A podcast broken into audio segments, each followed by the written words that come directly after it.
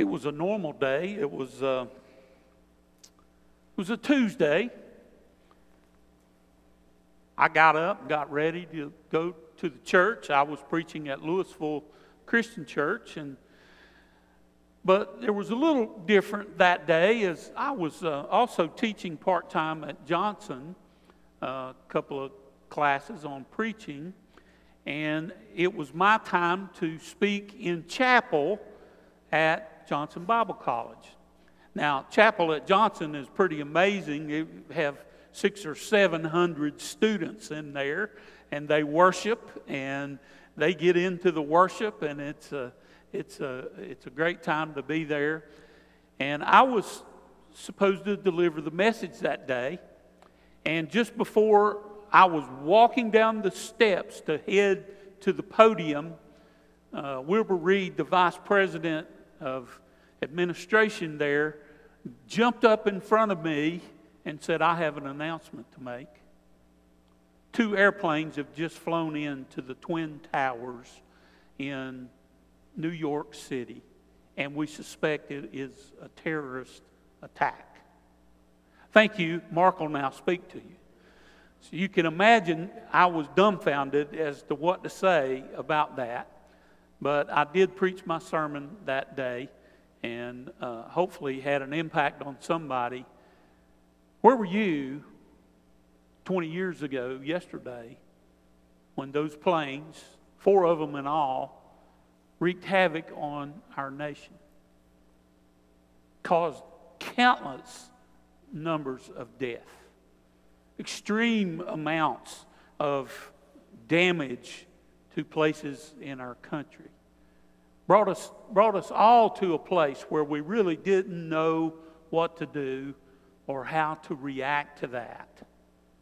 20 years later, we still uh, we cringe every time we think of what those terrorists did to our country. Now, we would believe and we would say that they are following a false God, that they are mistaken. What kind of person does that kind of damage to a place, thinking that they are following a God. They are in error. You know, our God is totally different. Their God tells them to hate and to kill anybody that doesn't think like them. Our God tells us to love, even to love the people that are our enemies and to reach out to them and to try to bring them in to our beliefs and to change their minds. We started this series, Disciple, a few weeks ago because we want to think about what it really means to follow our God, Yahweh, the God of the Bible, the great I am, whose Son, Jesus Christ, is God in the flesh who came to this earth to set up his church and, and lead us to follow him to become more like him and to become all that God would have us to be. And so we started this series. Our church has a purpose statement and it says connecting people to Christ to make devoted disciples. And we say that devoted disciples have some characteristics about them that they will worship together, that they will grow spiritually, that they will serve humbly, that they will give cheerfully, and they will live faithfully. And so we began this series to sort of go through those ideas and think about how we do those things that God has called us to. Last week we looked at the idea of worshiping together. And today we're going to talk about growing spiritually. But you know, like those terrorists, we can get off track. We can begin to go the wrong direction if we're not careful.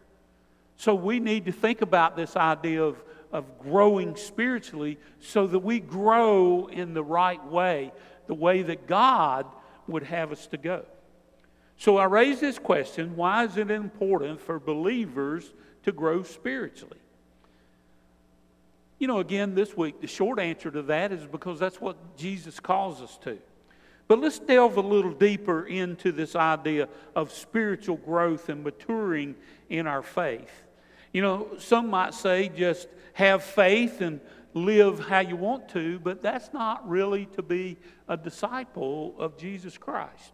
So turn with me to 2 Peter chapter 3. 2 Peter chapter 3. We're going to look at the last two verses there.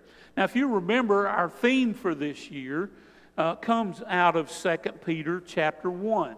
Our theme is everything we need. And there in chapter 1, we're reminded that God has given us everything we need to live the godly life, the kind of life that He wants us to live. And we are even told in that first chapter that it's not enough to have faith. You need faith, but He says, add to your faith goodness and knowledge and self control and perseverance and godliness and kindness and love. All of that is part of what it means to grow spiritually.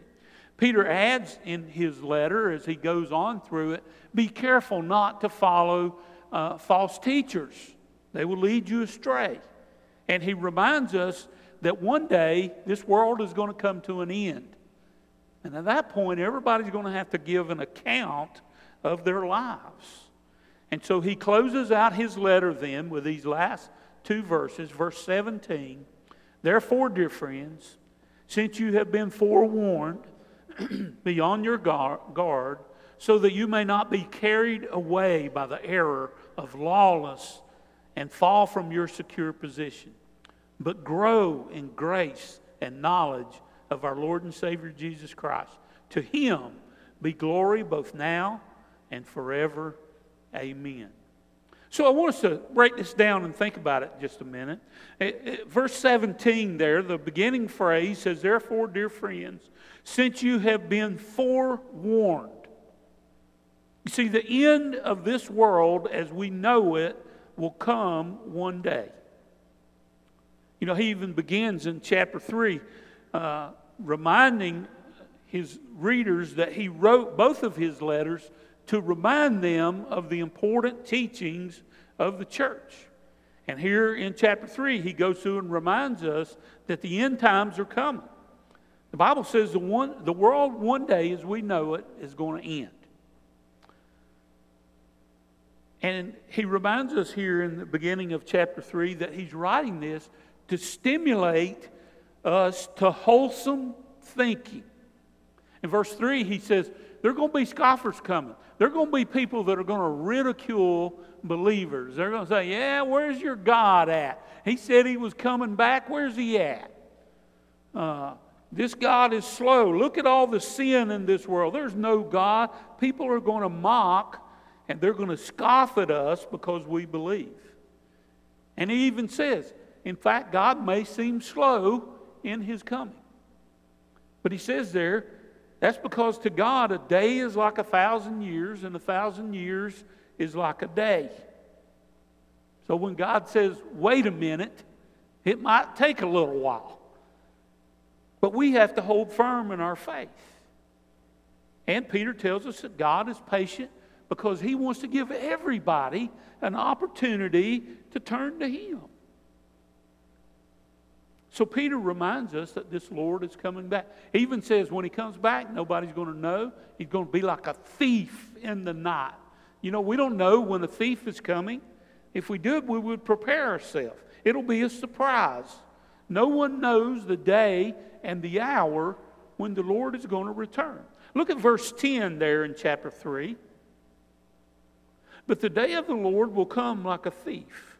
The heavens will disappear with a roar the elements will be destroyed by fire. The earth and everything done in it will be laid bare. Since everything will be destroyed in this way, what kind of people ought you to be? You ought to live holy and godly lives as you look forward to the day of God and speed its coming. The day will bring about the destruction of the heavens by fire, and the elements will melt in the heat. But in keeping with his promise, we are looking forward to a new heaven and a new earth where, where righteousness dwells. It's going to happen one day. You know, I, I think we sometimes get caught up in the things of this world, even the, uh, those of us that are believers, and we say things that really, I don't know if we believe or they really don't make sense. I, I've caught myself, you know, talking about, you know, the day that Jesus returns, and I say, well, you know, I hope it doesn't happen for a little while. I want to watch my grandkids grow up. I want to see what my, what my grandkids are, are going to become. But you know what? If Jesus comes back today, if they are believers, they're going to be with us. Even the little children, Jesus says, let the little children come to me. Where, wherever we go, this new heaven and this new earth, they're going with us. And shouldn't we want to be there? If you go on and look, look down at, at uh, verse 14, we, uh, Peter, uh, uh, Peter says we should look forward to that day. The day when the Lord returns. It's going to be a different place. There'll be no more pain and no more suffering and no more crying and no more evil and no more sickness and no more deception and no more turmoil and no more COVID and no more of these stupid masks. If we really have faith, shouldn't we want to be there? Peter is reminding us that it's going to happen, that one day the Lord is coming back. But you know, we can be led astray by that. I heard about this, uh, this new game warden. He was a young guy. It was his first day on the job. And he goes down to the lake and he's going to check people for a fishing license, you know. And he comes across this one guy and he's got a cooler full of fish. And he says, Let me see what's in your cooler. And he opens it up and he, guy said, Yeah, these are my fish. And he says, Well, do you have a fishing license? The guy says, No, I don't have a fishing license. I wasn't fishing. These are my pet fish and I brought them from my house. And every day I bring them down here to the lake and I dump the cooler out and let them swim around. And then after a little while, I whistle and they come and they jump back in the cooler and I take them back home. The new young game warden, he, you know, he really didn't believe that, but he said, Well, you'll have to prove it to me. Show me. So the guy dumps them in the water and he just stands there. The game warden says, Well, are you going to whistle for him? I said, What are you talking about? The fish. Are you going to whistle for them? The guy says, What fish? you know, he pulled one over on the game warden, new young guy. You know, we can be led astray. We can, we can get the wool pulled over our eyes. That's why spiritual growth is so important. Peter goes on to say in the second part of verse 17, be on your guard so that you may not be carried away by the error of lawlessness and fall from your secure positions. See, Peter's warning us against being led astray. So we must guard against being led astray. You know, there's all kinds of teachings out there. Uh, you, you can flip channels on the TV and you can hear things that you would never believe uh, that somebody could, could twist what the Bible says that they say. You know, there, there are people out there that say, you know, if you're really a Christian, you're going to dress a certain way, and you're not going to dance, and you're not going to listen to rock music. And they make that to be one of the priorities for attending their church. Then there are people to the other extreme that say, it doesn't matter how you live. Just live however you want to. As long as you raise your hand and say you believe in Jesus, you're covered.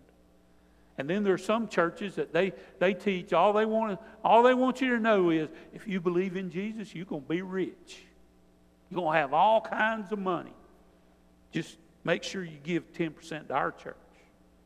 And then there are some churches that say, well, the only reason why you're not healed is because you don't have enough faith.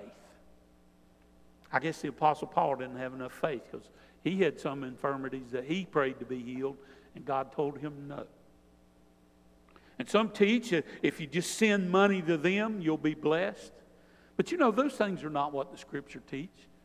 Now, you can twist some certain verses to make people believe those things, But that's not what church is all about. That's part of why we're doing this sermon series, because we want to make sure that we understand what a disciple is and think about what is important. And the problem is that we can be led to believe that faith in Jesus is all about what I want. And God's just supposed to answer my prayers and make my life great. In some places, you know, people even try to manipulate people to be like me, to be like us, instead of being more like Jesus. You know what else can happen to believers is they can become apathetic. Hebrews chapter 2, the writer warns we must pay most careful attention, therefore, to what we have heard so that we do not drift away. You know, we can, we can get lazy in our spiritual walk. We can, you know, kind of say, well, I've prayed a long time. I don't really need to pray. I don't really need to read, read the Bible. I think I've read it through. Uh, so I don't really need to read that. And I, you know, I don't really need to go to church. Just kind of a waste of time. But you know, Jesus wants us to do all of that. And He wants us to do that because that draws us near to Him. And He wants us to follow Him and His teaching and to be His devoted disciple.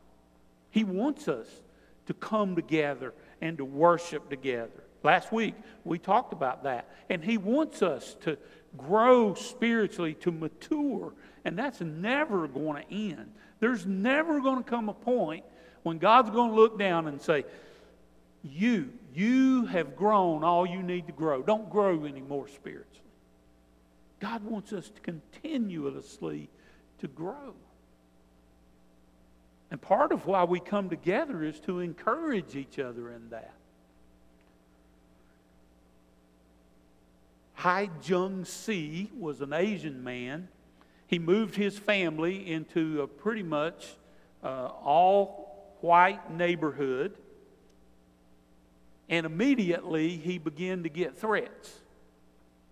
Some teenagers would knock on his door, ring his doorbell, throw rocks at his house, yell, racial slurs, and this went on for months, every night. He reported to the police, but they couldn't seem to catch the teenagers. They would do this in the middle of the night.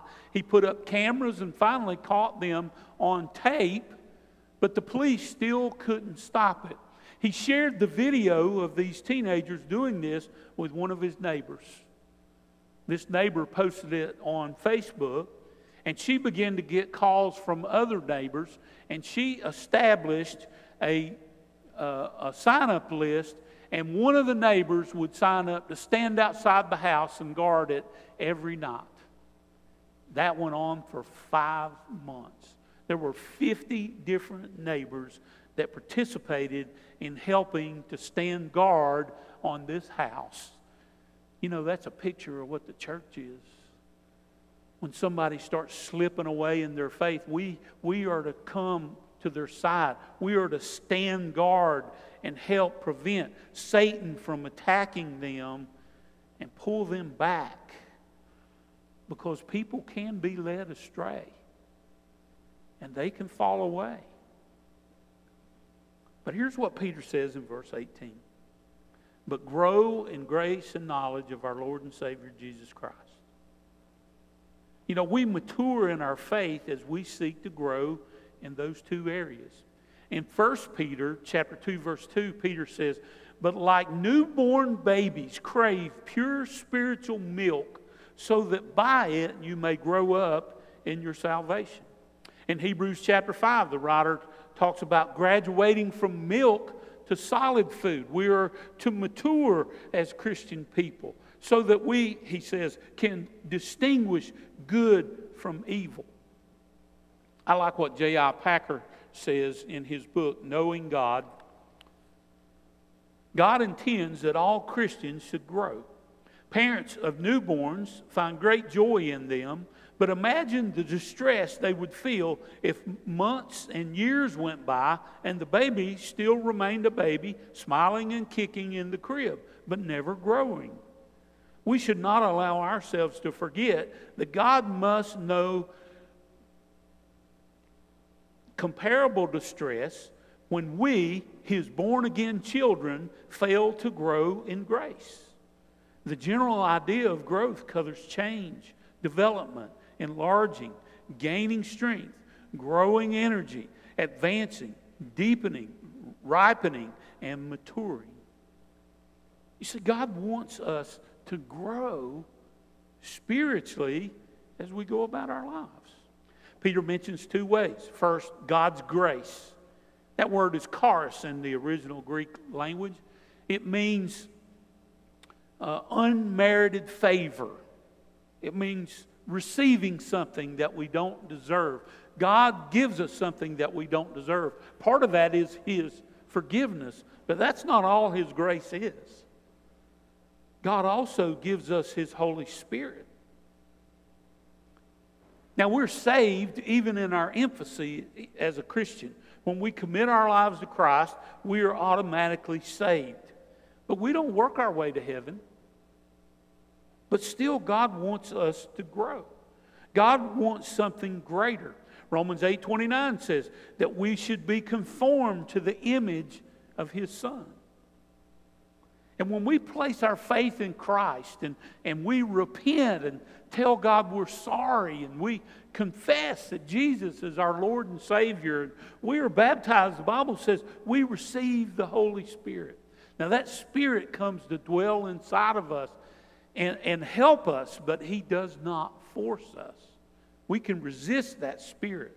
But if we let that Spirit work, we will begin to grow in, in the book of Galatians, chapter 5, verse 22 and 23, it talks about the fruit of the Spirit. That is, what the Spirit will produce in your life if you let that Spirit work and, and you seek to know Jesus. And it says it will produce love and joy and peace and patience, kindness, goodness, faithfulness, gentleness, and self control. And so we, we let that Spirit work. R.C. Ryle was a theologian in the 19th century. He said, When I speak of, of growth in grace, I only mean increase in the degree, size, strength, vigor, and power of the graces which the Holy Spirit plants in the believer's heart. He goes on to say, When I speak of a man growing in grace, I simply mean this it is the sense of sin becoming deeper, of faith becoming stronger, of hope becoming brighter, of love more extensive, of spiritual mindedness more marked. He feels more of the power of godliness in his own heart. He manifests more of it in his life. He is going on from strength to strength from faith to faith, from grace to grace. You see, when we grow in grace, we tend to become more of what God would have us to be. He also says here to grow in knowledge of Christ. The word in the Greek, gnosko, it doesn't just mean to know facts and statistics. You know, there are plenty of people that are spiritually immature that can tell you who Jesus is, even memorize Scripture. But this kind of knowing has to do with knowledge of the person, to understand the person, to have a relationship with the person. You know, you develop a relationship with Jesus Christ just like you do with anybody else. You spend time with him. You spend time in worship and, and prayer and in the Word and reflecting on the Word. And you know, that won't happen if you don't have some kind of plan to do it. And we don't have the time to get into, you know, how you how you plan out a devotional life, but if you see me after the service, I can help you with that, or one of our elders would be glad to help you uh, learn how to do that if you don't know.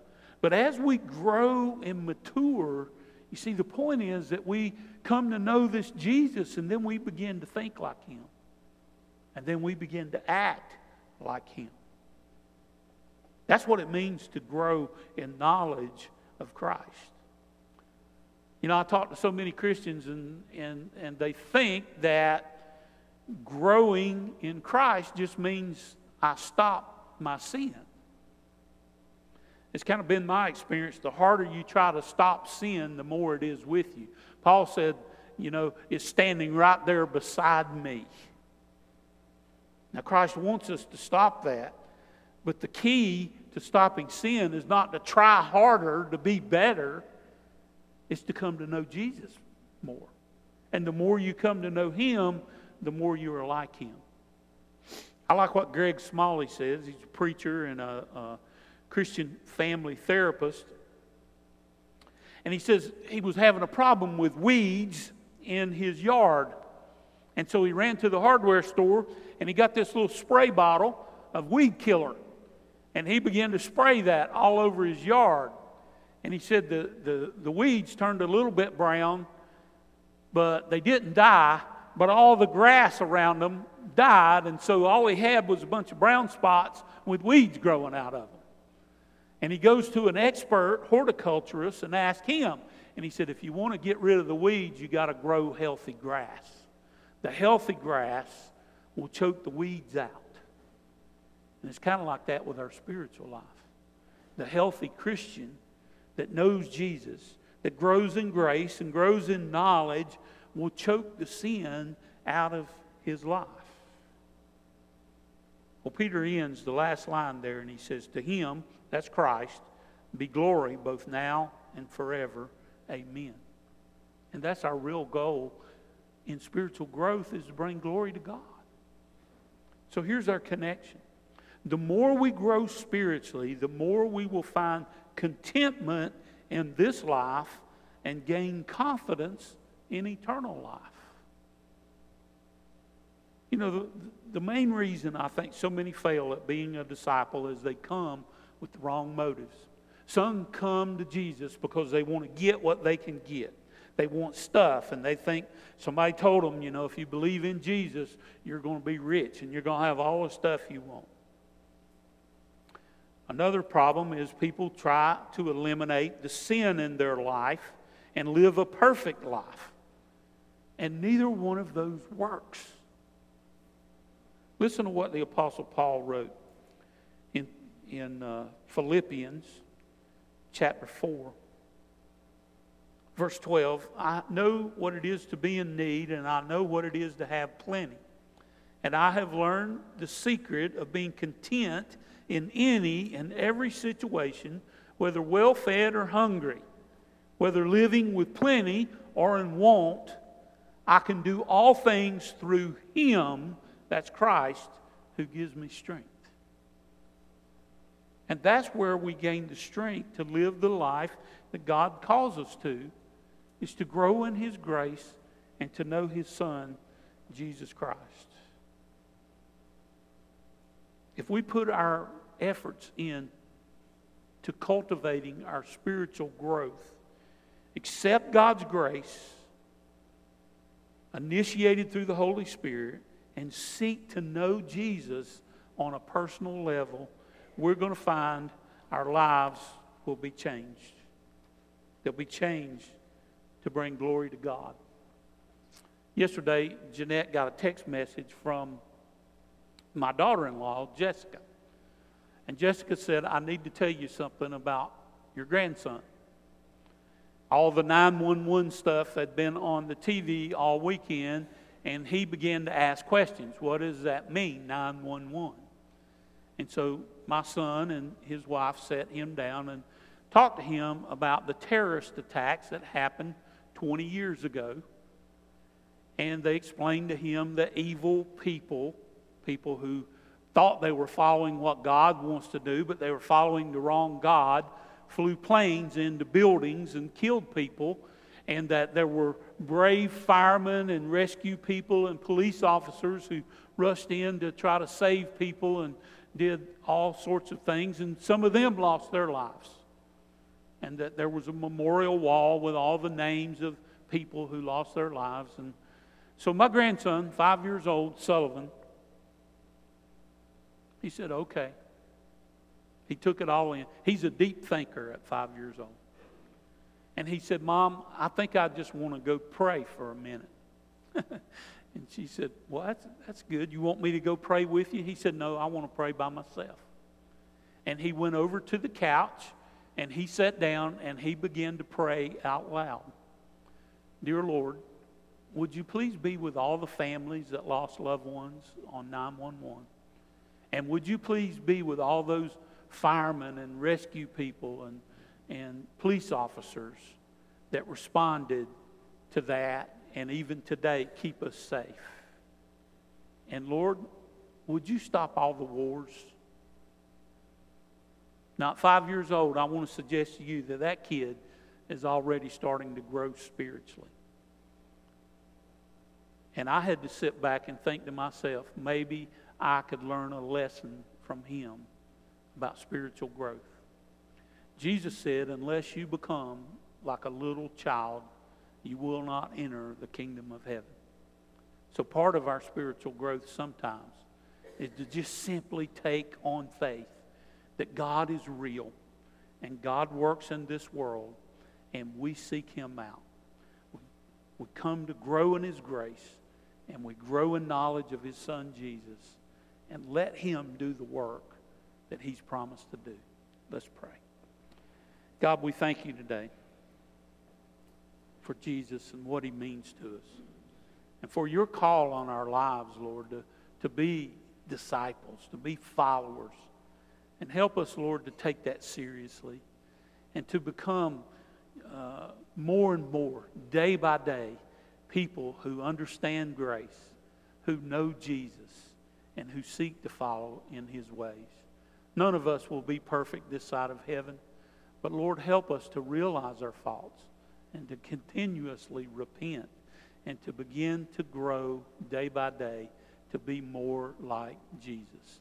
For it's in his name that we pray and praise. Amen.